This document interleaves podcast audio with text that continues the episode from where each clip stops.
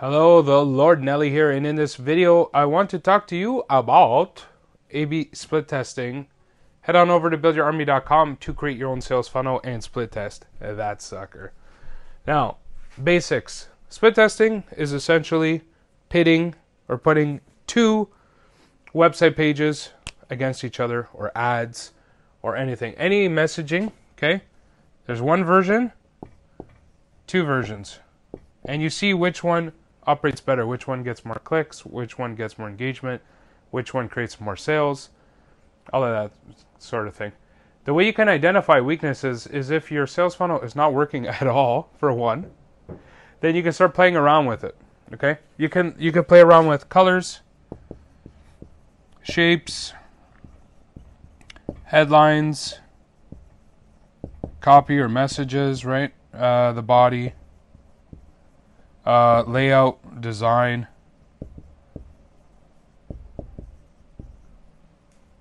And so the way to set this up is you have one page, and then you have the split test set up and your software. Your sales funnel software should be able to do this. And then you set that up and you track to see which page is operating better. The software system should also include the tracking to tell you how many clicks, how many impressions, how many results or click through to the next page, that sort of thing. So you should be able to see in the metrics which one's performing better. You could turn one off, set the other one up. You can also, um, what you could do is constantly try to beat the one that's better. So when you have one one page and you made an adjustment and it gets improved, then that becomes a new winner, and you can constantly be competing against the winning uh, page to make it uh, to optimize your results. That's how you would track it. Now, mistakes people make is they track too many variables at once. So let's say you have buttons, you want to make it was blue, you want to make it red, and then instead of being a square, you make it a circle. You don't know if it's the circle that increased the, the click through rates or the red. Okay?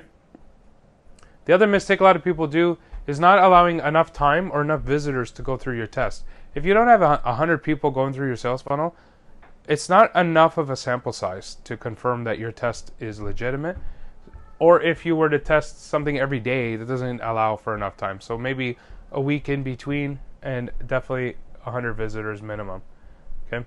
You can also actually test multi-variables, so you're testing multiple things, but I don't actually um, because my OCD would start going nuts on me and not knowing which one worked, I, I, w- I wouldn't recommend this, okay?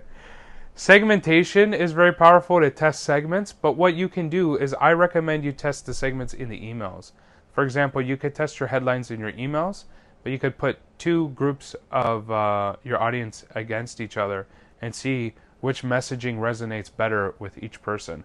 So that that's what I would do as far as the segmentation.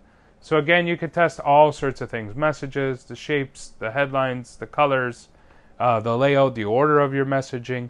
You could actually go bananas uh, testing too much uh, stuff, but definitely don't want to test it too many variables at one time, and you want to track your results with each change so that you can optimize your results. So that's A/B split testing.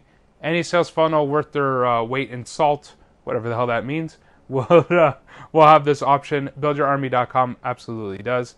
You can head over there, just hit the start free trial button, and uh, get started right away. And keep your credit card in your wallet because because it is not required for the test drive. I am the Lord Nelly. Keep building and enjoy your life.